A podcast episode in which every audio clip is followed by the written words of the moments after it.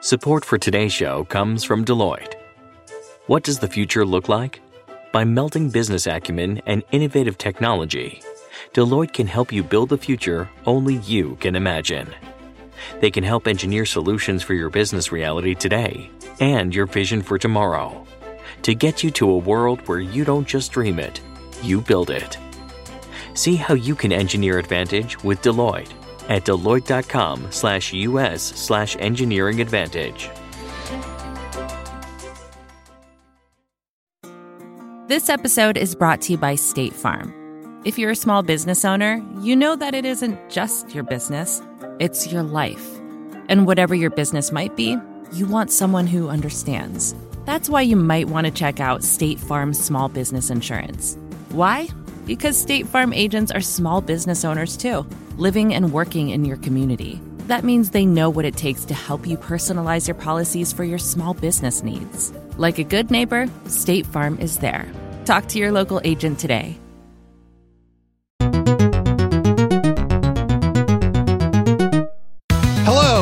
Welcome to the Vergecast, the flagship. Actually, today is not a flagship. Today is like a it's like a skiff. It's a bonus episode that we're recording. I am Dieter Bohn, and I am joined today by Tom Warren and Dan Seifert. Hey guys. Hello. Hello from Brexit land. Oh gosh, we're not going to talk about Brexit because it's too painful. Instead, we're going to talk about other pain.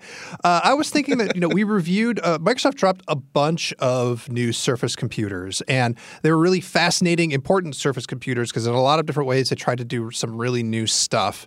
And Microsoft is also doing new stuff with the way that they're having people build apps and so on. I've been referring to it in the newsletter. We've been writing about it on the site. But there's so much stuff here that I didn't feel like we could really capture all of it in our reviews. There's so much stuff that we left on the cutting room floor that I wanted to record a uh, a bonus episode. So, I guess to get started, Tom, can you talk a little bit about uh, this year's round of hardware from Microsoft and how it felt different. And I'm not even getting into the stuff about the Neo and the Duo and the future looking stuff. I'm talking about just the stuff that they actually released. Yeah, so um, so they did three things. They did the laptop free, the Surface Pro seven, and the and the X, and they're all kind of different in their own sort of ways. So the, the laptop free, they kind of they obviously went for USB C, you know, all the sort of upgrades you'd expect, but then they threw in this one where they did an AMD laptop mm-hmm. on the 15 inch version. And similar to that, on the Pro X side, you know, the, you got the Pro 7, which is Intel, um, looks the same as a Pro 4. I mean, even a Pro 3, kind yeah, of, really. Yeah.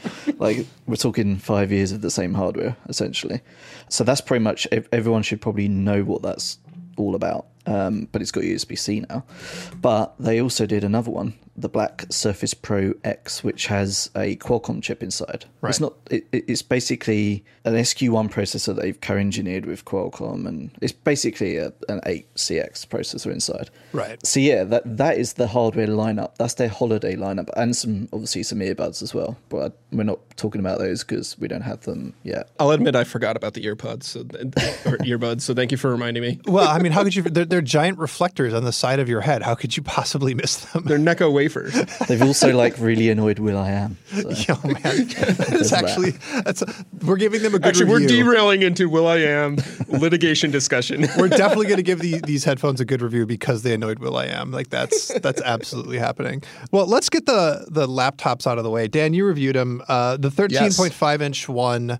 You you had a meme headline. Congratulations. You said have, have a normal one. I snuck it in. Yeah. Tell me about this laptop. It seems like it's okay. It's it's a Surface laptop. They put a USB port on it instead of DisplayPort at the end. Basically, yes. I mean, so like they swapped that display port out that which was on the first two versions of the Surface laptop, and I, am pretty sure nobody used. Uh, finally, for a USB C port, which you can do video out and you can charge it through the USB C port, uh, but it's not a Thunderbolt port, which is an annoying thing, and I think yeah. it's going to come up. That annoyance is going to come up again when you talk about the other devices.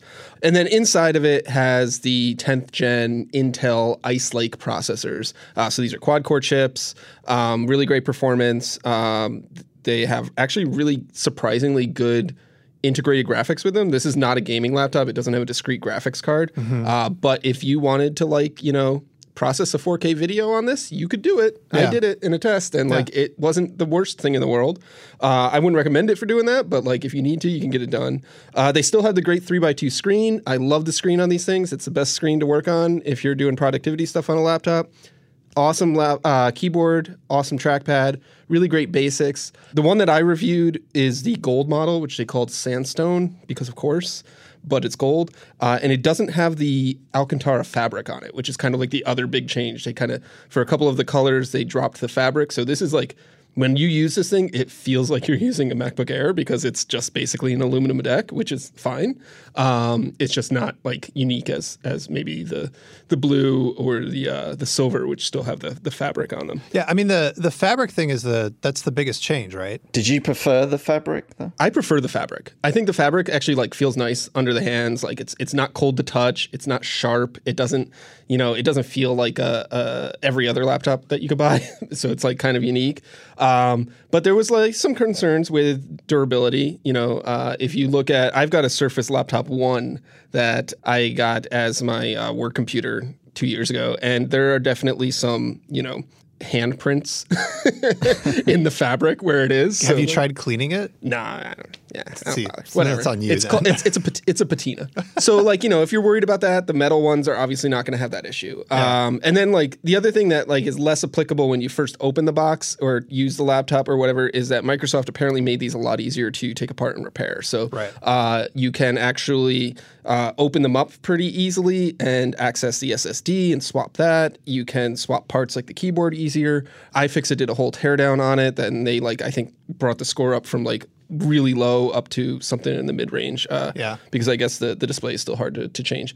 You're probably not going to do that. I think you still need to have like a quote authorized uh, service center do that for you, but it's now more possible. Whereas the other one, you basically just had to rip it apart. Yeah. So here, here's a here's a funny thing about the Alcantara, right? So this year's Alcantara, the silver one, like or, or whatever color you want to call it, is slightly darker than before. It's like yeah. That That is right. Yes. I remember I- I noticing wonder that. why they we- did that. We first looked at Yeah. Maybe. If you, get, if, if you go into a Microsoft store and you pick up one of these things, and it's like beat to hell, like it Yeah. looks terrible in the, Yeah, in the the- grey sort of silver color. Yeah. It's, it's terrible. So they got rid of the red color too, which was like the Nicest nicest color. Yeah. All right. What the one other thing I want to talk about here at the 13.5 because it actually applies to every single Surface we're going to talk about today is uh, they kept the Surface Connect charger thingamajig, the little wing tip, whatever the hell you want to call it, that you magnetically attach into charge. You could still attach dock to it. Blah blah blah blah blah. Um, I feel like they did this bait and switch or something where like they added fast charging, but so far as I know, it only really, really works off the Surface charger. You won't fast charge that well off a USB C, right? Uh, I got some pretty fast charging speeds Really? off the USB C port. Yeah, as long as you have a high enough wattage charger. Okay. I think what I tested on was like a 90 watt or 87 watt USB C charger, which is like what you get with a MacBook Pro 15 inch, uh, just because I wanted to see if it did compare to the Surface connector, which is a 65 watt charger. So as long as you're using like a 65 watt or above, you should get some fast charging speeds. But what you won't get uh, is fast charging while you're using the laptop. And that is if you use either the USB C port or the Surface Connect port, it's going to charge like at normal slow speeds. If you close the lid and let it go to sleep, you can get that like 80% in an hour, or I'm, in my test, I got up to 40% in 30 minutes. I would much rather have another USB C port than the Surface Connect at this point, right? Yeah, I mean, maybe Tom can speak to this more than I can, but I like the Surface Connect though, but it makes no sense when there's USB C. You know, Right. Like, I think it's like a legacy thing, right? Like Yeah. Microsoft has a bunch of commercial customers who all bought that terrible Surface dock and they still want to use it. And so the Surface Connect lets them do that. Like it also has that MagSafe knockoff so that it like doesn't doesn't pull your laptop off the table. But I- I agree. I would much rather have I, I would much rather have a another USB C port and Thunderbolt three. Right. Uh, because if I had Thunderbolt three, I could plug in an external GPU and actually do real video editing or maybe gaming if I was so inclined. I could use really fast external storage, uh, which is if you are a creator using these for photo or video editing, that's always helpful. It's like four times the bandwidth of USB C. So uh, I, I think it's a very silly misstep at these price points for Microsoft not to have included Thunderbolt 3. yeah, and I thi- I think the Connect is the reason why it doesn't have Thunderbolt 3. The Connect. The Surface Connect, yeah, Oh. because I think it's like to do with whatever the tech specs are on it, like the PCIe lanes and stuff, Right. that are used by it. So yeah, I don't, I don't, I don't think they can unless they've got like a new version of the Connect. Um, it does it like it doesn't support past 115 watt stuff like that for charging. Right. So it's a little restrictive. So let's talk about the 15 inch. This laptop at first, until I like really sat and like pondered it and came to a, a realization about it, it was the most confusing thing ever, right? Like it seems obvious at the start, but then you reviewed it and it, it turns out it's not like with the MacBook Pro, if you get a 13 inch, you know, like it's a little bit limited. It's just a 13 inch. But if you just want like power uh, and a little bit like, you know, slightly better thermal limits, you can get the 15 inch and that becomes like the power compute power laptop. Um, and I was expecting, especially since there's an AMD version, the 15 inch of the Surface Pro to be like the power Surface uh, Pro laptop. And it's, it's, it's not, not, not. Not at all. No, it is. It is like if you took the 13.5 inch and just stretched it to a 15 inch chassis. Like, Yeah. Like I mean that's that's really what it is. And, and like if you want a MacBook Air like computer, which is what the Surface laptop is, in a 15 inch size, then the Surface Laptop 3 15 inch is that product. But if you were thinking, oh, I'm going to upgrade to the 15 inch and get more power and I'll have more capabilities and do X, Y, and Z that I can't do on the smaller one, that's not the case at all. Um, and in fact, if you're a consumer, we're going to talk about this more with the AMD Intel differences. Um, if you're just like wa- buying the one that's accessible to you in the 15 inch, uh, it's it's actually not as good as the 13 inch Intel in terms of performance. So like you're you're taking it a step backwards. You're also not getting a bigger battery, which is kind of bonkers to me. Like the battery inside the 13 inch model and the 15 inch model is the exact same capacity, so uh, that's kind of just nutso to me. Well, and like the the size of it is, uh, if if you're not doing anything fancy with like power, uh, then it seems to me that you should at least try and do something cool with like the bezels. But like this Yeah. is like a bog standard 15 inch laptop. Yeah, yeah, the bezels are kind of big. It's not super powerful. It the you mentioned the the MacBook Pro differences earlier, and the, the reason the MacBook Pro 15 inch is much so much more powerful is because you can get discrete GPUs, and you can mo- more importantly get like 45 watt CPUs. Right. The CPUs in the the the 15 inch laptop three are still 15 watt chips, so it's the same class of chips. You're not getting any more power there, and you can't get discrete GPUs. You can get different. Uh, if you get the AMD one, you get a different integrated GPU, but it's not as good as Intel's latest GPUs. So like you're taking a step backwards there. Right. Um, so it, it is kind of baffling. It is kind of like a, a very niche thing, I think, for someone who wants a thin, light computer that's also a 15 inch screen. Yeah. um, but yeah, that, that's really what it boils down to. I think the keyboard is fantastic on it. I actually liked, I fell in love with the keyboard first when I reviewed the 15 inch model because that's the one I did first and, and it carries over to the 13 inch model. But the keyboard is tremendous. The trackpad is probably the best trackpad you're going to get in the Windows world, bar none. Like it's bigger, it's smooth, it tracks great, it's got the best drivers, all that stuff. Um, the screen is great. The touch input on the screen is great. Um, so like all of those like interaction things are really nice, and, and I'd say best in class in Windows. Um, but then you're limited to the same ports that you get on the 13 inch. You're limited to the same capabilities in terms of like power. You actually get worse battery life because a smaller battery pushing a bigger screen is not going to do you any favors. Yeah. Uh, and and uh, all the other things that we mentioned with the 13. So and it costs more. Yeah. Let's talk about AMD then, Tom. What, what's what's the deal here? Yeah, I don't know. I don't know. I'm surprised they went with AMD. Like, no one uses AMD on laptops. Like, they do, but they're kind of like few and far between. Right. Um, for just just because AMD aren't quite there on the on the mobile side. I don't know why they did it. like, so Dan obviously had performance problems. Um, a bunch of reviews had performance problems and battery issues and all that sort of stuff. And it was all the sort of stuff that we kind of like feared as soon as you say AMD's going to a laptop. Right. And I, and like I think they did it because it's just to put pressure on Intel, right? It's just to say you know we have another option, even though it's not going to scare Intel like right now. Um, but obviously AMD are trying to be way more competitive in that space. They're they're like certainly competitive in the desktop space now. Um, they're like they're they're up there and they're there, but in the mobile space they're obviously still you know still a step behind. So, but I think that that was the main reason. Like, cause, and I think it, it kind of goes back to the Surface the Surface Book and the Surface Pro 4. I think they came out at the same time. Um, and there was a bunch of sort of Intel related issues um, with those chipsets. Um, and Intel kind of struggled to be there. And Microsoft were kind of like the first on, what was it? Uh, was it Kaby Lake back then?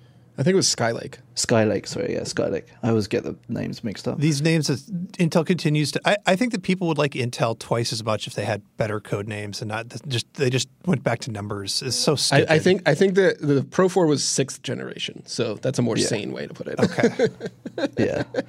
They had a few issues. Apple stayed away from that, um, notably. Yeah. And yeah, I think there's no there's no question that they had issues, um, and I, I think for that that decision probably stemmed from as early as then, where they thought, right, we need to have some sort of other option here. yeah, but I mean, Dan, you used this, right? Yeah. How did you feel about it using it? You just wanted the Intel. Like, what was wrong with it? Well, I mean, it, it depends what you want to get out of it, right? Right. Like, but I feel like you know the the model that I reviewed, I believe it was like about sixteen hundred dollars as configured, and it just didn't feel like a sixteen hundred dollar laptop should in terms of like what it should let me do. If I'm if I'm going to deal with carrying around this bigger laptop, it does weigh more. It's not the heaviest fifteen inch laptop, but it's also not the lightest, and you know, and and I'm going to like pay this pre- price premium for it. Like, I want to be able to do more than just work in Office, and and and the AMD version just kind of let me down. Like I, I did some export tests with Premiere Pro, which is, uh, you know, obviously the, the the most popular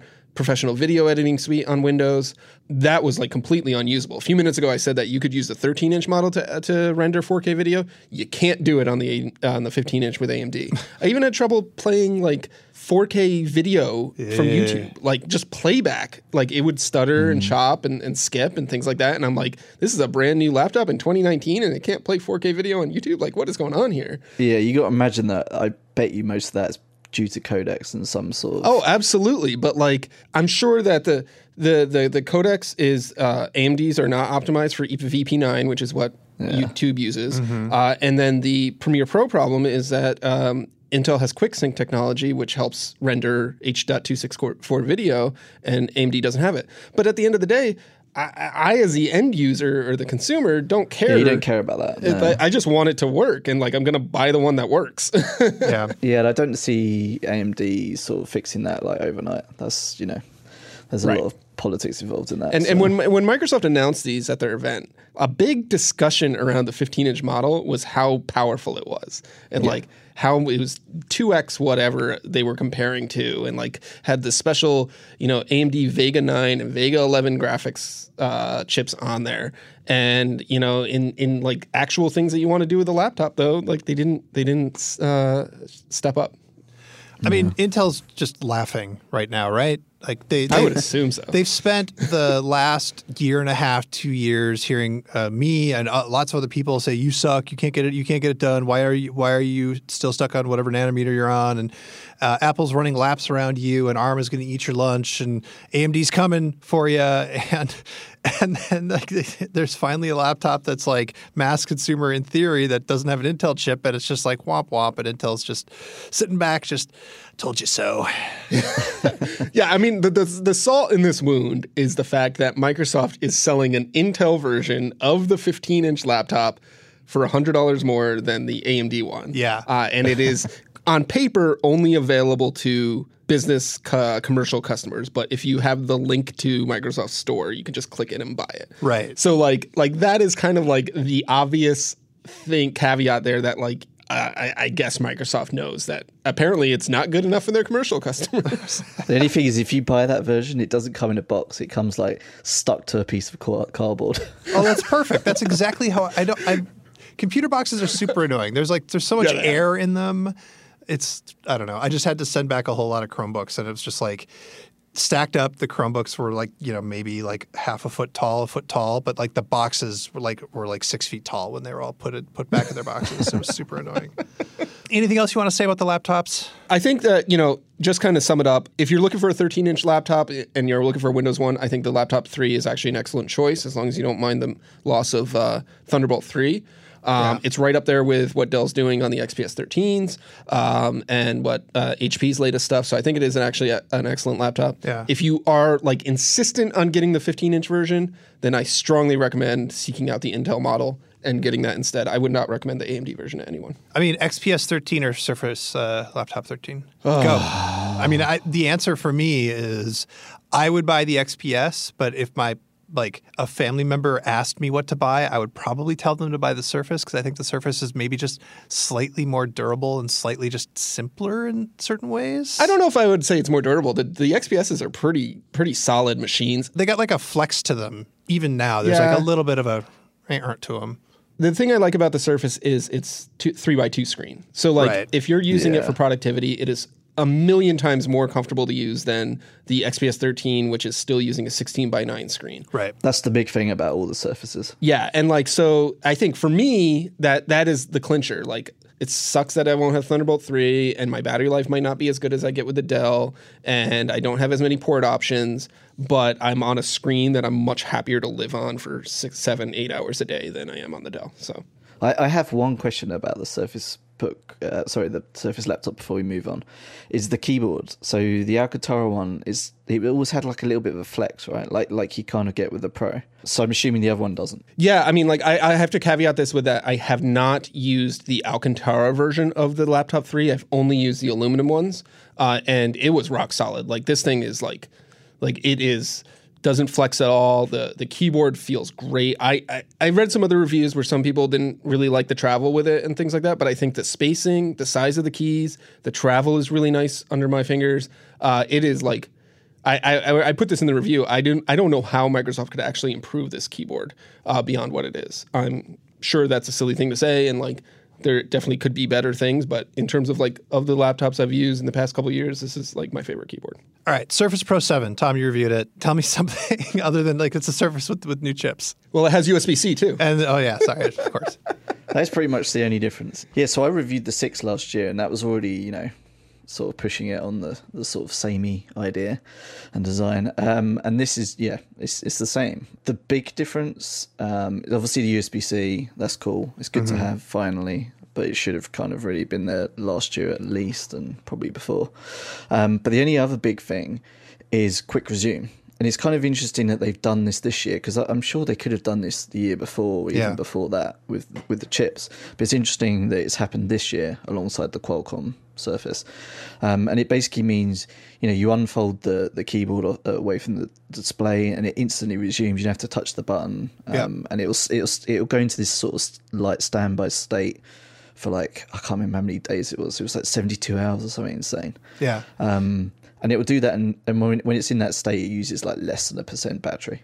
I will say that cool. every Surface I have tested or used until this one has always felt broken. I always thought it was broken because I assumed that when you open the keyboard, it should light up.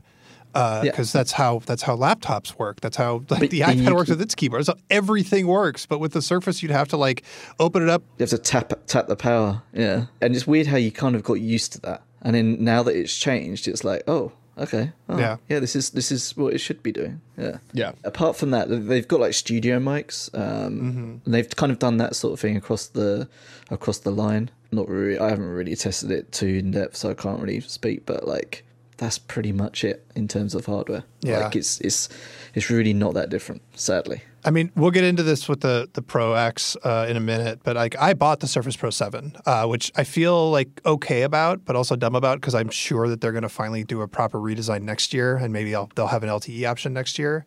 Um, but you know, I've been using the Surface Go for the past year, so I am feeling great about life.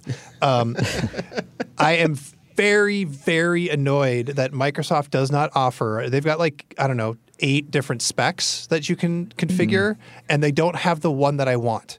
They have black. I want black, i5 because I don't want a fan, like no matter what, and I want 16 gigs of RAM and 256 storage, and they don't offer that. You can get black eight gigs. You can get black with an i7, but if you want the i5, 16 gigs of RAM, 256, like the the platonic ideal mid range Surface, like this is what everybody wants at a Surface Pro is that that spec. You could only get it in gray. So, so I will say that the the Core i7, the black, I've used the black Core i7 Surface Pro 6 with Yeah. the fan, and I don't think I've ever heard the fan. Really? Hmm. Yeah, I like. I, I think you'd really have to push it to to get the fan going. Um, I think they are just saving you from the grief of fingerprints on the black model Dieter.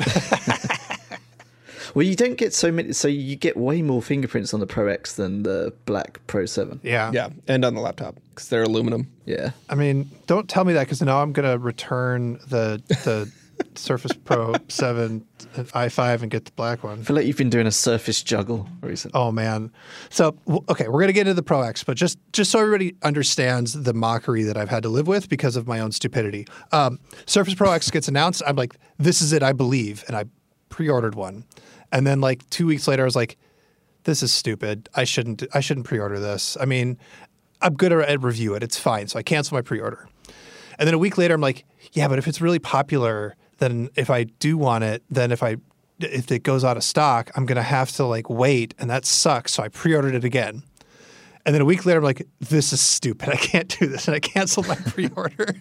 and, then, and then the next day, the day after I canceled my pre-order, I got the review unit. So just to be clear, I didn't cancel it because of the review unit. Review the thing, decide, you know what, this that's it. I, I, I'm buying the Surface Pro 7. Uh, I buy the black one at the with eight gigs. I tell Tom and, and Dan, all right, I, I, this is what I bought. I really want the black one. I want the i5. I didn't want to spend as much for the i7. Um, I'll be okay with eight gigs, right? And they're both like, like like like- the, the sound of their like intake of breath came through in Slack. It's like when a family member tell tells you they bought a laptop they tell you the one that they bought, and you're like, oh lord. Yeah. I'm sure. I'm sure you'll be very happy with it. Oh my god. So bef- like that same day, I ordered the the the good one, the 16 gigs of RAM one, and they both came, and then I had to return the uh, the black one. And now you're telling me I should get the the i7. I'm surprised that Microsoft doesn't think you're running some kind of fraud. I am shocked that my credit card like kept working. Like, there's no way that it, they should have. Like, I, my credit card gets rejected all the time for just the most random reasons. But yeah, no, I've, I've I haven't heard the fan. Like Yeah. I, I probably have, but it's not noticeable. So All right. Uh, I will say the fans on the laptop three are also very tame. Yeah. Like even when they crank up, when I was doing like video export tests, they were significantly quieter than what I'm used to from like a MacBook Air or Right. MacBook Pro. yeah, whereas whereas previous models, I've definitely heard. Oh yeah, I have a Surface Pro 4 at home that I bought a couple years ago. and Every time I turn that thing on, it's a it's a hurricane in my office. Yeah, well, that's why that's why I just assumed it was that bad. That's why I didn't want it. Uh, where do we start with the Surface Pro X? Like, I don't even know where to start. There's so much to talk about here. The design. Start with the simple stuff. The simple stuff. Uh, it's black. It picks up fingerprints, whatever. Uh, the screen is great. Uh, I think it could get stand to get brighter, especially in sunlight. Like it, does, it can't quite stand up to like direct sun, uh, but they they extended it out. So the thing is, like, I think it's just a little bit bigger, like on the X and maybe Y axis than a Surface Pro Seven, but it's thinner. Um, the curves are a little bit gentler. Uh, the bezels on the left and the right are thinner, and they, I think they might be thinner on the top and the bottom, but not by much. Um, and I actually am finding that I'm accidentally like touching the screen, and it's not rejecting my touch when I'm like adjusting this the kickstand. So I've had to use it. Like I've had to learn how to like hold the thing in such a way that I don't actually accidentally touch the screen when I'm adjusting it. Yeah, because the bezels on either side are pretty. Thin. They're really thin. Yeah. But I said this in review, and I, I actually want to expand on it a little bit. I think this looks better than an iPad Pro. Yeah, I, I think it, it it's more of a tablet for the for the Surface Pro than than they've ever done before. Like it feels Yeah. like a tablet first rather than a computer. No, no. I'm curious as to why that is. Is it because it's thinner? Is it because they, you know, stretch the screen out? Is it because it's got the round, more rounded corners? It's not as angular. I think it's all three of those. Yeah. it's just when you when you hold it, it just feels slight. It just feels a lot different to the Pro. There's a there's a subtle line where it being thinner, and not having that extra ridge, um, and like the the sort of weight distribution that you expect from a tablet feels like a tablet. And whereas the Surface Pro 7 and all the Surface Pros before it, you can kind of tell that they're like fronting. You know, like it's not it's not it's it's it's a PC that they just happen to like put all the all the crap into one side, right? That's that's what a Surface mm-hmm. Pro is. And this is the same thing, but for some reason it like it crosses that subtle line of feeling like a tablet. And the reason I think it looks better than an iPad Pro is because I think the iPad Pro looks okay. Like the curved screen is impressive, but the whole thing looks like someone drew uh, their ideal tablet in like a CAD, you know, program. They're like, what if we, what if this tablet was possible? Wouldn't that be amazing? and then they're like, well, it's it's possible now, so they made it, but it doesn't have like a soul. It's just it's very very generic and very sort of. I don't know, whatever character it has is like just the most like vanilla anodyne character I can imagine. Whereas this thing, like, it's not like beefy, powerful, but it like it has like an identity in a way that I feel like the iPad doesn't. Yeah. And uh, and I think like from the keyboard side, it's still. I mean, I obviously had issues with the the keyboard. Oh keyboard. man, we're going to talk about this for like 45 minutes. um, but like, it's still the best two in one keyboard, right? Like, there's no Yeah. no one's really doing that because of that kickstand combination. Like, no one has really done that well. Yeah. and certainly not on the iPad Pro. Like that is, it's, it's a kind of frustrating keyboard, and it's just the one, the single angle stuff. Mm-hmm. It's just, it's just irritating. But yeah, like the design. Yeah, I, I like the design. I like the hardware, but it's not really the hardware isn't the thing. No. Before we jump into like the thing that we really want to talk about, uh, how does how you mentioned that it's like it looks more like a tablet, feels more like. How is it actually using as a tablet? Did you guys actually use it much, ripping that keyboard off and like getting out of the Windows desktop world and like trying to use it as a tablet? Is it any better? No, Not, not significantly. it's I mean, it's- Windows on a tablet, right? So- it's still big um and it's still like Yeah. you man like like getting like kindle to go on it is like a fiasco because like the the windows store version still like this happens on the surface pro 7 like like just doesn't work and so you need to go to like amazon and download it directly and you have to like check out. You have to like buy it like purchase it through amazon standard checkout workflow and then download it like it like you purchased like toilet paper. It's the most uh, anyway um but yeah so uh, uh, carrying it uh like actually I almost I was I found myself using it in portrait mode as a tablet more so than I expected, just because the bezels on the left and the right were so thin. It was more comfortable to carry in portrait mode. So it was like like mm-hmm. that clipboard mode sort of thing. So that's that's how I w- was using it as a as just a tablet. But yeah, like fundamentally, like you know how you use a Surface, you leave the keyboard on, and that's that's what you end up doing this. Well, yeah, I guess. And and you're saying the Pro X does not change that paradigm. Not really. I mean, it, it is a little really. bit. It does. I think it's like about the same weight, but it feel like I said, like the weight distribution feels more tablety, but uh, it's not like a huge change. Like if you buy this thing and you don't buy the keyboard, you're a ridiculous person.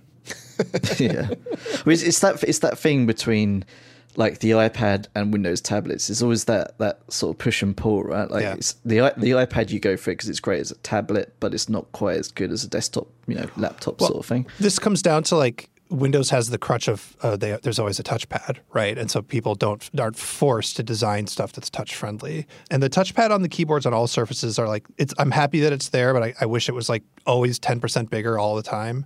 I find that uh, maybe it's because I don't use Windows enough, but I find that I get way more like accidental drags on Windows than I ever do on a Mac. Like I, I'll like think I'm tapping on a window, and then all of a sudden I'm like dragging it across the screen, and it's like screwed up my window snapping, and everything is gone.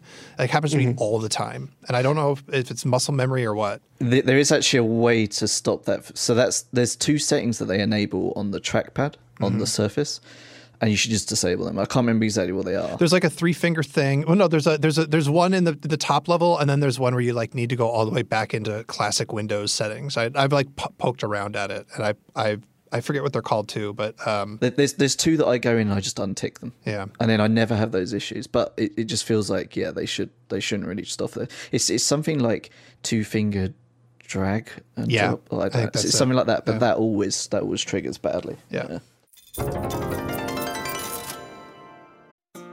This episode is brought to you by State Farm.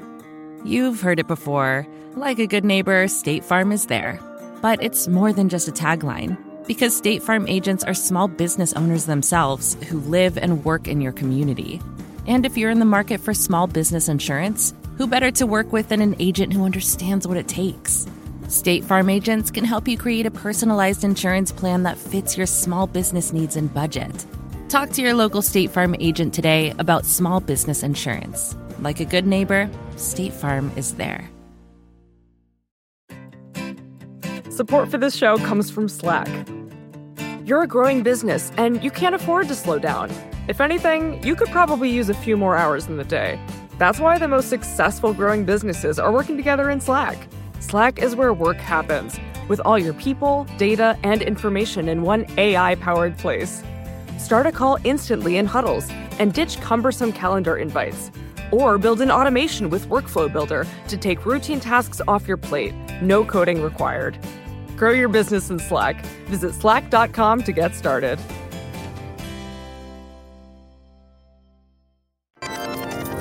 I guess before we get into ARM, because that's gonna that's like the whole that's the whole shooting match here. I think that the Surface Slim Pen itself is pretty good. I think that uh, people that really like Styli are probably might get a little tired using it because it isn't as you know, it's thin, basically, uh, slim. Uh, but in terms of like its overall performance, like I have zero complaints about it, and I love that it charges magnetically um, inside this little keyboard slot. I didn't realize this, but if when you buy it separately, if you don't buy it in the bundle with the uh, the keyboard that charges it, it comes with like a little cradle that you plug in via USB C. So if you like, like, a cot, yeah, like where it goes to sleep. yeah. So if you buy this pen to use like a Surface Pro or whatever, you like have to make sure you don't lose the cradle, which is just nuts. Yeah. Yeah. And it, you can actually stick it to the side of the Pro 7. Yep. If, if you like it sort of, you know, falling off occasionally. Yeah, if you like it to get knocked off in your bag. Well, I mean that's that's that's how the, the old stylus works with the Pro Seven. So Yes. you're not really missing anything. It like just about hangs on in there. Uh, the magnet on the side of the Pro X is actually really strong for sticking the, the pen on the side of it, um, and it Yeah. uh, it's on the right side, which I prefer because I'm right-handed. So then, Tom, you th- so the way this this pen works is it goes in this little slot uh, that's above the keys, and then, then when you fold it up to magnetically attach to the screen, it like hides it. But you hate Yeah. this keyboard. Oh, what- whoa, whoa, whoa, whoa. whoa, whoa. Those were not my words. I'm just going off of what you said in Slack, and we had a long argument about it. Uh, so I feel like it's a step back for sure. Like, so I think it was the was it the Pro? It was the Pro Four, right, where they did the like sort of magnets where it, Yeah, yeah. yeah, where it, like that little onto the screen. Yep. And this has that, but it ha- it also has like a tiny like I say like five mil or something like that of like where it just flexes. Yeah. Um, and I think like if you're a super skinny individual, then it's probably fine.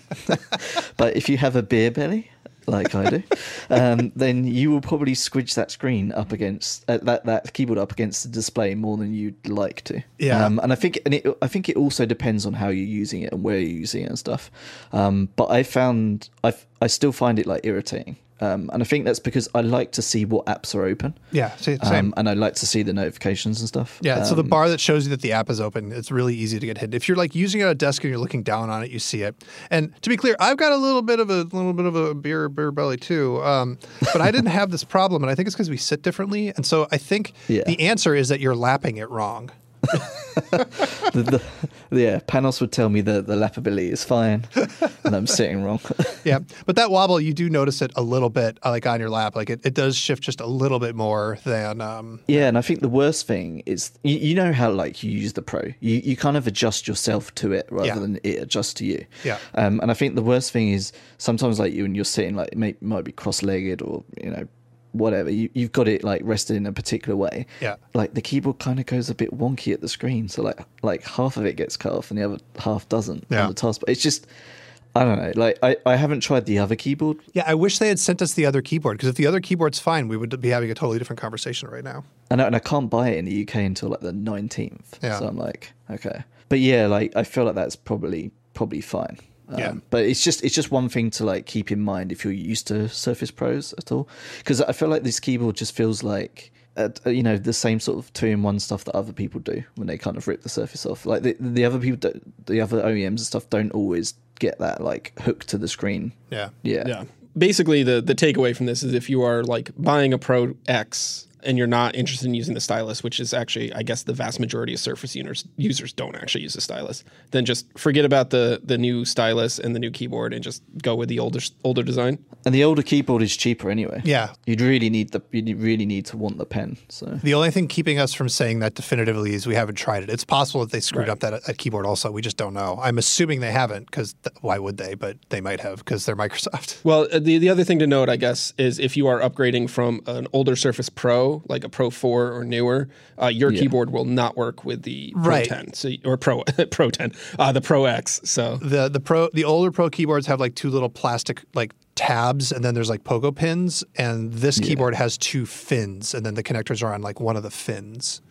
So so you're buying a new keyboard either way. yeah. They had to redesign that because they were obviously going for a thinner device. So But you can still flip the thing like underneath and like back, and then like the pen sort of is like sitting there. So you might lose it if you do that, but it, it, it works. You can still flip it around and put it into tablet mode. And you can still like reverse the keyboard entirely for people that do that. I don't know, maybe people that do, but you can if you want to. Okay. So this computer has a Microsoft SQ1, which is a modified version of the Qualcomm uh, 8CX There's only one other 8CX laptop that I know of, which is like that Samsung uh, Surface Book, which hasn't even come out. So this is basically the first, as far as this Yes. the first one I've touched. And so the Microsoft customization, Tom, what is the customization that they've done on top of the 8CX here? Like, what did they feel like they needed to do? So they clocked the the cores slightly higher, I think up to three gigahertz, um, and then they did some GPU work to increase the GPU performance. Essentially, Why is it called SQ1? Uh, I guess Surface and Qualcomm SQ. Oh, so next year they have an SQ2, Surface Qualcomm 2. There it is. Okay, so that that makes perfect sense. Uh, why is this called the Surface Pro X? Why is the Xbox One? It's just what I tweeted to you. Why is the Xbox One X called that? I don't know. Yeah. Like I, I don't know. They obviously like the X naming because they've used 10X on on the Neo stuff. Yeah, but 10x when Neo the, the 10x on Neo is a different kind of Windows that has nothing to do with ARM. Uh, it has to do with like dual screen. So Windows 10x means like it works on dual screen. Uh, maybe it'll mean something else by the time it comes out, but that's what it means to me now. The Xbox One X means we are the super powerful Xbox, and the Surface Pro X means I don't know. Is like does, does, does Microsoft just think like X means like future? Like I, I think it does. Yeah. but and, and and if you view it in that way, it kind of makes sense. Yeah. Um, what they're trying to say, but I want to call it the Pro 10 though. What happens when we get to the what do we have? The Pro 7 was released this year. Yep. Next year's a Pro Yes. 8, then the Pro 9, and we're gonna have a Pro 10, that'll be fine. and we're also gonna have like an X3. Sure. but maybe that'll be once you know once they can finally get to this design on the Surface Pro seven side. So Yeah. You've got three years left. They'll call it the XI, uh, and then everybody will call it the 11 by accident, you know, because it'll be the Intel version of the X. It'll be XI anyway. Um, all right, so the basics here is in Microsoft has made Windows work on ARM, and Windows itself is like designed for ARM now. It like works fine as as, a, as an ARM operating system. I think we can get into that if you want a little bit.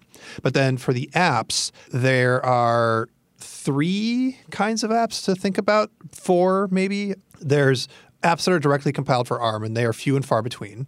There are 32-bit Intel apps or x86 apps, not Intel apps, uh, and those can be run in an emulated mode. And I forget the name of the emulator now. It's like it's not Wine, it's something else. Uh, I can't remember what it's called yeah, actually. but for some Yeah, reason, I mean the, the the system just runs them. You don't actually have to like open an emulator and then Yeah. yeah, it just runs them. And then it is unable to handle emulation for 64-bit x86 apps, which are uh, the one that matters to me is Lightroom, but there's a bunch of them that just like, oh, you're not going to do it. And then the other category of apps I guess we could talk about are we're calling them UWP apps now, like basically Microsoft Store apps, which in theory, since they've been they followed Microsoft's rules for existing in the store, will just work um, because they're 32 or their ARM, I think. Uh, and so, in theory, the idea here is absent a couple of wacky exceptions, and then all video games, all games, uh, except for Angry Birds. Um, whatever you install here, it just works. You don't have to think about it. Uh, Microsoft handled all of the problems of the transition from Intel to ARM. That's the theory. The practice that I found is, man, I don't even know where to start. The the 32-bit Intel apps or x86 apps run much much better than I expected, but I expected just it to be terrible. But it actually was like okay, like iTunes ran, like Chrome ran, and like it didn't feel like hellaciously slow. Um, I, I mean, I'm old enough to remember when Apple made the Intel transition from PowerPC or whatever it was way back in the day, and you could definitely tell when something was running emulated. Um, this doesn't feel like that. This feels like pretty good. But over the course of an entire day, there are like a thousand tiny cuts that like it's fine when you're just using it. You're like, oh yeah, this is great, no problem. But then there's just like, huh, the I just woke the computer up and everything's really slow and I don't know why. Or huh, this battery isn't as good as I expect it to be and I don't know why. There's just like little things that add up to ugh. Right? Like any individual thing you look at it, you look at Chrome and like you've got 10 tabs open, you're like, huh, this works. But then you like you just go back to like, you know, Edge and you're like, oh, this works way better. Yeah, I, I had the same sort of thing. I think the problem was you, you'd load one emulated app and it'd be fine. You know, you'd use it. I know, like Chrome. Load another one on. Yeah, fine. And then by the time you got to like, you know, five or six going, then it all just starts to like grind in places um, where you're multitasking and stuff. And I think that is the problem. Is obviously, the emulation layer, what they're using here is is you know it's very capable, but you know it's not designed so that every single damn app that you run on the thing is you know supposed to be emulated. Um, so the idea is that hopefully these apps will go to ARM64 and be natively running on the on the thing. And so we install Chrome because everyone uses Chrome. Mm-hmm. We just use Edge to get Chrome. That's the that's the meme. So we we did that, and yeah, like it, it was not great. But the Edge Chromium, we we got a copy of that, the ARM64 version, and Lord, it's like night and day. Yeah. in terms of like both performance and battery life, right? Like, because using all the emulated apps really takes a hit on your battery. Yeah, it takes a hit and it just it just slows everything down. Like you can try to Photoshop on this thing, you you'll literally like Oh god, it's so bad. you could just watch it almost frame by frame. It mm-hmm. feels like like just rendering to try and do a new document, and it's just try zooming in, try multiple layers, like try different font work. Like it's just yeah, it's it's not good, and that's just for basic editing. I can't imagine if you tried to load a, a gig PSD on it. Like I, but yeah, just good luck with that. Um, but yeah, like so, but a lot of the stuff that you will run on here, or like the, the a lot of the core and key stuff on desktop machines now is run through the browser. So I think um, a lot of the slowdowns and the problems we were seeing on Chrome and and whatever is because because it's emulated. So um, yeah, as soon as I started using that Edge Chromium, I was like, oh, like Just to clarify, Tom, the, the Edge Chromium is is not officially out. You were able to get a copy of it through some sources. Do we have any idea when that is is going to be released? Is it coming out in January with the Edge final release? so Microsoft won't say. Yeah, we we asked them over and over and over again. Yeah, it's definitely not coming out on January 15th publicly. Like the final version of Chrome, uh, Edge Chromium's coming out then, but uh, the ARM64 version won't be released, like stable channel. Yeah. Won't be released then. And I don't think uh, like Chromium it, itself. There's like there's like a couple of builds that are 64-bit ARM uh, working, but like there's there's not like a stable build out there or even a beta build of just like straight up Chromium that you can go get. No, it's just, it's not quite right. There's there's some sort of blocker bug apparently, Mm-hmm. um, but apparently it should. Well, from what I know, is that it should be going to Canary soon. So there will be a build that you can officially download from Microsoft, Yeah. rather than the ones that are sort of floating around, and you'll be able to use that on the Pro X. But they should like the builds are okay. Like it, occasionally the tabs crash, but they should have had this ready. You know, like everyone should be able to, to download this on the Pro X and, Yeah. and get going right now because it feels completely different with it. So my battery life, I characterize it as around six, maybe seven hours of active use. Uh, Microsoft's battery estimates, everybody does it differently, but now Microsoft is saying like it, it'll last this long, like total, like if you know when you're like at lunch and blah blah blah blah blah, and they they clock it at 13, which actually, if you think about it, isn't that much. And I was not quite getting that. They're also doing it at very low screen brightnesses. Very low screen brightness, yeah. So, uh, so I was like pretty disappointed with battery life, and now maybe I don't know. Like I, I think actually I'm getting better battery life on even like the Surface Pro 7 than I am on this thing. But I was also just using it like a computer. But if you use it uh, with the 64-bit version of Edge, um, apparently it gets way better battery life. I haven't done this as, as full time as you have, Tom, though. So I've tr- tried to exclusively use native ARM64 stuff. Although that's not strictly true, actually. I've, I've been using UWP stuff and the browser. Okay. Um, but I've not I've not used anything like you know Discord or Chrome or anything else that is is running emulated. So I've running stuff from the store or, or the browser, and yeah, like what was it? Let me check my notes. I've, like it was draining probably about ten percent an hour. Right, which is incredible, which is what you Should be expect. about ten hours. Yeah. yeah. like ten hours is what I expected. Of, of real use, yeah. 10 hours of like real solid use, yeah. If it hits ten hours, that's that's damn good. Yeah, that's about what I get when I'm really truly using an iPad Pro, like a, my 11 inch, uh, 12, uh, the the 13 whatever inches probably lasts a little bit longer, but like the iPad Pro seems to last forever. But when you're actually like doing work, especially stuff like conference calls, which kills the iPad battery for some reason, it ends up running around 10 hours. So like that's actually comparable. Yeah, I, I feel like ten hours is is on the edge of like where I'd be like, you know, this is probably worth the compromises and some of the, you know, the slowdowns Yeah. in the other apps.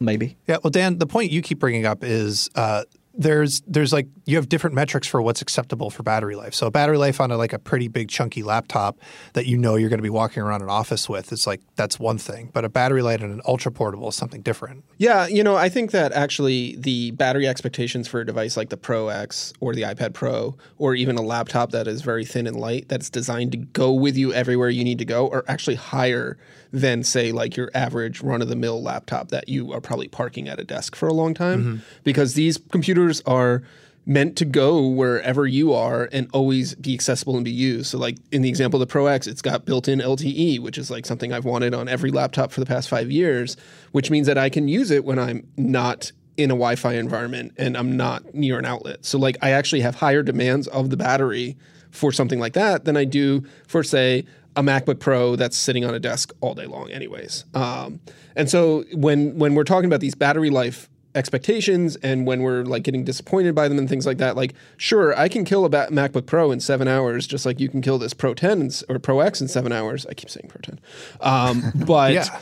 getting 10 hours out of the pro 10 really oh my god the pro x really helps fulfill that dream of this computer that is always accessible always with me always on the go it doesn't limit me to where i need to be to use it Okay, so if we're talking about categories, like when I when I talk to Microsoft about it, I'm like, this is like an executive computer. It's a CEO computer. It's not an engineer's computer. They're like, yep, that's exactly right. Um, Like this is a C-suite computer, and like we felt we, we sort of described like the very first um, MacBook MacBook that way. You know, like it's a little bit underpowered, but like you're a cool guy if you have this super thin light computer, right? yeah Yeah. And I want to feel that way about this, and I kind of do, especially if you like live in office. But it's like, at what point are you like, well, it doesn't run this, but that's okay. It doesn't run this, but that's okay. It doesn't run this, but man, that, that just what the hell, right? And if I could tell you where that line was on this thing for you, I would tell you go ahead and buy it as long as you can stay within those limits.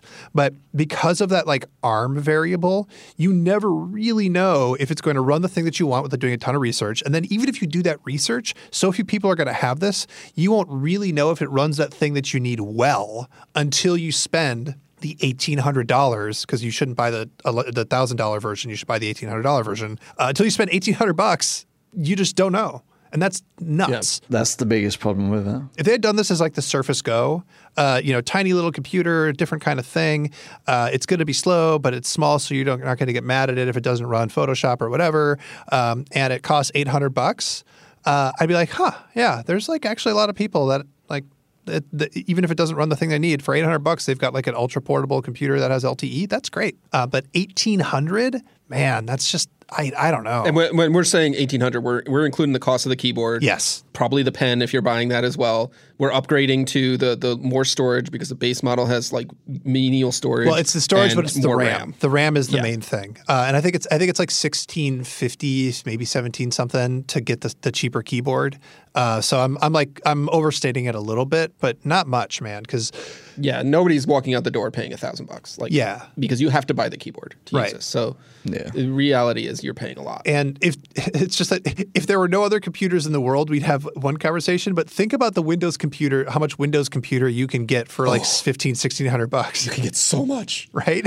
The, so I'm I, I'm going to give a little teaser. Uh, I'm working on a review of the latest XPS 13, which has a six core Intel processor in it. It is like the most powerful 13 inch laptop I might have ever tested. Yeah.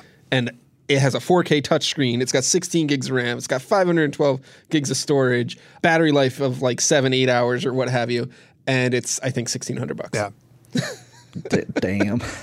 I mean, Tom, the, the thing that's driving me crazy though is now that I've got this leak of this, you know, 64 bit uh, pro, uh, thing, I use a Chromebook all the time. And so if I literally only use a 64 bit Edge and just make app versions of, of every single app that open up in separate windows um, and just use this as a Chromebook that happens to have Office if I really need it, I'm like kind of like, oh, this is this is It's great. actually all right, right? yeah, it's like they made they made the they made the Chrome OS tablet that, that Google should have, right? Yeah, that, that, I think that's kind of that's kind of what it is. It just costs you 17 or 1800 dollars. Yeah, so you know, it, uh, you should totally go buy this if you're willing to spend eighteen hundred dollars and use leaked beta software and nothing else. Sure, go for it. like, come on.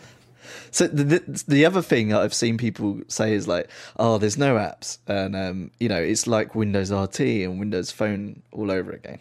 Like that's one thing I've seen, but like I think it's I think that's fair to say. Um, definitely, like uh, you know, it's like Windows RT again.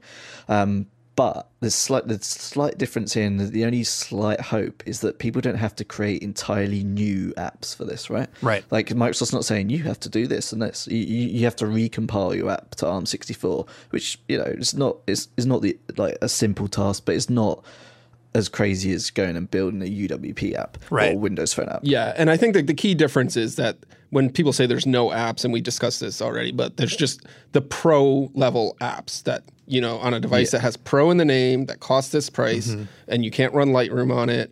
Uh, you're going to have a real hard time running Photoshop.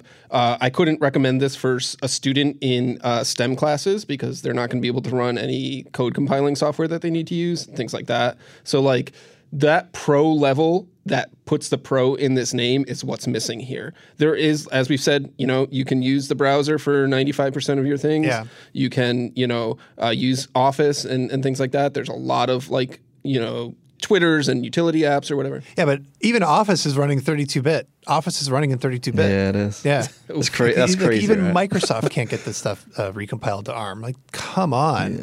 For me, it's not necessarily the app availability; it's the app unpredictability. It's that you just never know what you're going to get when you click on an icon. Yeah, that that is that is a problem, um, and and I think that's also the, the the problem is they've called it a Pro, a Surface Pro. So you have expectations knowing what a Surface Pro is. And at this price point, like you have expectations. Yeah. expectations. Oh, they called it an X. You have expectations of what an X is. I mean, Microsoft is so consistent in its use of the letter X in its products.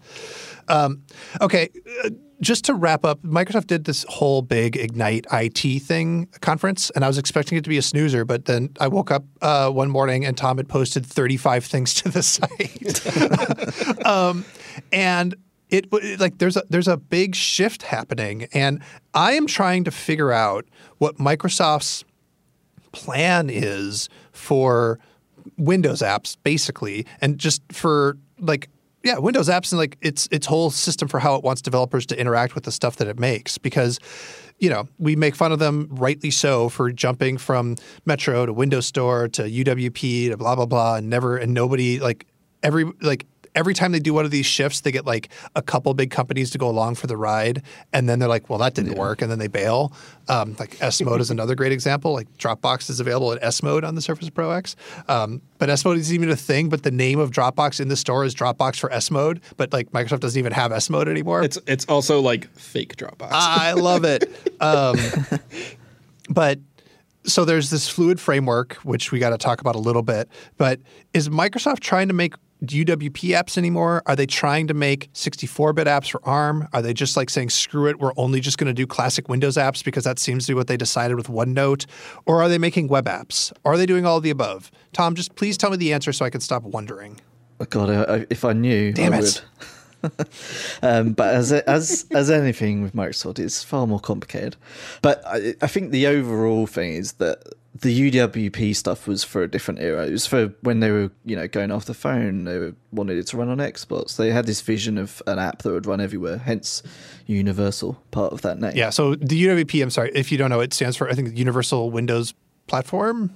Profile platform, yeah, and so the idea was you could write once, run anywhere, but it, it's you make an app, you put it in the win, in the Microsoft Store, and it'll work on Windows tablets, Windows laptops, and also Windows phones, and you can you can it, and it- Xbox and HoloLens. and Xbox and HoloLens, and it uh, you know it has a consistent UI across all these things, and it's a beautiful dream world, and they got they got you know tens of developers to to do it. yeah, and, and and so the majority of that dream has gone away. Right, the phone the phone has gone away. That was the key bridge. Right. and the Xbox stuff is just like yeah, whatever. And Hololens is still developing. We'll see what happens. Uh, and the other part of it is that these things only run on Windows 10, and they had you know millions of people still using Windows 7. Um, so to convince even enterprise app developers to you know re- refactor their apps into this, it's just it's just not going to happen when it can't run on the vast majority of desktops. Right. Um, so I think that's kind of held the, the legacy of, of the enterprise and stuff from Microsoft always holds them back on everything because they're always trying to appease everything for businesses, and that's just you know That's just the nature of their business, um, and I think that's what we're seeing now. So, like the OneNote stuff they announced this week, they they announced basically OneNote 2016, which is a desktop app, is coming back to life. Yeah. and it's going to get a bunch of features. And Yeah, if you're not familiar, there's there's OneNote 2016 hanging around, and then they made the new like UWP basically version of OneNote that was like the future. And like if you had a Surface Pro and you like tapped the screen, it would open up that version of OneNote, and like or I think yeah, and so it was like and it's really nice. The Yeah. UWP app is like one of the the better ones. It, it was, in fact, the app that I recommended as the best note taking app uh, on Windows, and, and OneNote General being the OneNote best note taking app, especially if you're cross platform. Yeah. And so I was expecting them, okay, well, eventually what they're going to do is they're going to get all of Office onto this new platform. It's going to be great. Uh, they just need to like add a few more features, and maybe some stuff will like fall by the wayside when they make the transition, and that's okay because life moves on. But instead, they just totally like backtracked and retrenched. They said, yeah, that thing's done. We're just going back to the old 2016 version of OneNote to go along with the old, you know, versions of Office. It's very confusing. Yeah, so they, they're going back to it, and I think what they're going to do is is they're merging the code base underlying code base, and then I think they're going to bring a bunch of those cool new features over to this old desktop app. Right. But I don't really know what's going to happen to you know the new app. Like they say it's going to still exist. Yeah. But, you know why Microsoft loves having two apps for everything. There's Internet Explorer, there's Edge. Yeah. On Windows 10, there's two Skype apps. There's like Windows Mail and Outlook, like Yep, proper yep. Outlook. So it's just, it's, I think it's going to be another one of those scenarios. I, Great. I, I don't know. Love it. But underlying all of this is that about a year ago, I think it was, they said they were going to put their new touch friendly um, UWP versions of Office, which are really nice as well. Those things launch in like less than a 2nd They're crazy basic. They're just, yeah, you'd use them every day. Um, it's not the word that you're used to. Those are on hold, and they were going to focus on Win32, which is the desktop, and web. Yep. And the, the only exception was OneNote until now. So I feel like they are going to focus a, hell, a heck of a lot on the web for the stuff that they were trying to achieve with UWP, like Yep. that original dream. Um, and everything else, like, you know, the legacy and keeping their business customers happy, desktop, Yeah. Win32, allowing devs to just kind of go wild, do what you want, you know? Like, that's, I think that's their, their thing now. Just do whatever you need to do to get your app in the store and whatever. Yeah. I mean, I, I do. I mentioned this on the the yesterday's Vergecast or the Vergecast we recorded yesterday. Uh, it does seem like there's a little bit of Microsoft is trying to make sure that Google doesn't completely dominate everything on the web. They're actually like trying to like get back in there a little bit, which I like. am actually kind of excited about to have like a little bit of competition in web apps and web stuff. It's just too bad that it's all based on Chromium, but you know, whatever. Yeah, the, the other part of their announcements, they're previewing the fluid fluid frameworks stuff, which is essentially just like modular version of like um, documents. So instead of having you know a Word document, you, you'd have like a cloud space Yeah. where everyone you know plugs into. And I think the the idea is that they'll be able to have this stuff in all the different apps and services, um, and AI and other apps can just plug into this cloud document and you know do whatever they need to do on it. And that I think like that is an interesting concept for the for the future of the web in general, and whether they can pull it off, I don't know. Yeah, well, I, I just I, I can't wait to live my entire life inside you know the the Azure X because they're going to add X to the end of Azure at some point soon because you know, Yeah. Microsoft. Win- Windows in the cloud. Yeah, And I'm going to mispronounce it to Azure 10. of course. all right. We've run a little bit longer than I intended to. Uh, we both all got to get out of here. Final thoughts. Mine is uh, I bought a Surface Pro Seven, and uh, I love I love my life, except for the trackpad. Mine is I'm so tempted by the Pro X, Yep. but I'm only tempted because I'm like hopeful that it'll get better, Yeah, ah, man. and that's that's not a good temptation, right? Yep, So- same same exact boat. Yep. Uh, mine is that the editorial I wrote in December of 2016 uh, is still unfulfilled. Wait, what was? Nobody knows what you're talking about. Uh, in 2016, December 2016 was when Microsoft first announced that ARM support would be coming to Windows. Uh-huh. And I, at the time, I wrote that that gives them the opportunity to build the perfect Surface Pro with integrated LTE, great battery life, and great performance. Yeah. And they had to have all of those things across the board. And they kind of did half the battery life. They did LTE, and they missed on the performance. No. So I'm still waiting for that. Dan, you're wrong. They they they built your dream Surface. It's here. It just like it breaks if you install anything on it. Yeah, you've, you've just got to test it for the next three years. Once the Surface Pro 3X or whatever is out, that'll be the one. I mean, this is why I called my review heartbreaker because like this Yeah. is this is the right thing. They made the right thing. And they just they don't have it it it breaks if you run 32 bit too many They, 32 they bit left apps the on it. pro out. Yeah. Like at the end of that editorial I wrote, the most important thing that Microsoft has to, has to do is keep the pro in the pro in the Surface Pro, and that means it has to perform like a pro Yep. computer, and it doesn't do that. So All right. Well, everybody, Tom, Dan, thank you for doing this uh, bonus episode with me. Where can people find you on Twitter? I'm at DC Seifert, S E I. SEI, yes. And I am at Tom Warren. And I am at Backlon, and I'm really curious. Uh, we always leave review stuff on the cutting room floor. Just we can't write 10,000 word reviews, so it was really fun to do this little bonus episode, just going really deep on all the stuff we couldn't talk about in the video or the written review. So let me know what you think of this. Please uh, hit me up on Twitter. And actually, speaking of Twitter, on Twitter you will find a link. I tweeted it. Dan tweeted it to uh, job posting. Dan, tell, tell us about that. Yeah, so uh, if you love these kind of discussions and having them about laptops and PCs and, and these kind of debates and, and testing all this stuff, uh, I'm looking for somebody who is a laptop PC expert to join my reviews team and really own this coverage of laptops, everything from reviews to how to's and buying guides and even the hot take and editorial. Um, so if that's you, go please check out my Twitter. The link is there to apply. I look forward to seeing it. All right, that's the show. There are a bunch of other great Vox Media podcast, Empire podcasts to talk about. There's too many, so I'm just going to plug Reset with Arielle Duhaime-Ross. It is a wonderful show, which I actually might appear on relatively soon. So keep an eye out for that. Anywhere fine podcasts are found. Uh, we're also going to have, of course, standard Vergecast stuff. We've got the interview episode with Nilay. We're going to have the chat show again, and then over Thanksgiving, we're going to do some some weird stuff. Uh, pirate radio. There's going to be a zine. Uh, it's going to be wild. So uh, stay tuned for all that. Thanks for listening, everybody. Rock and roll.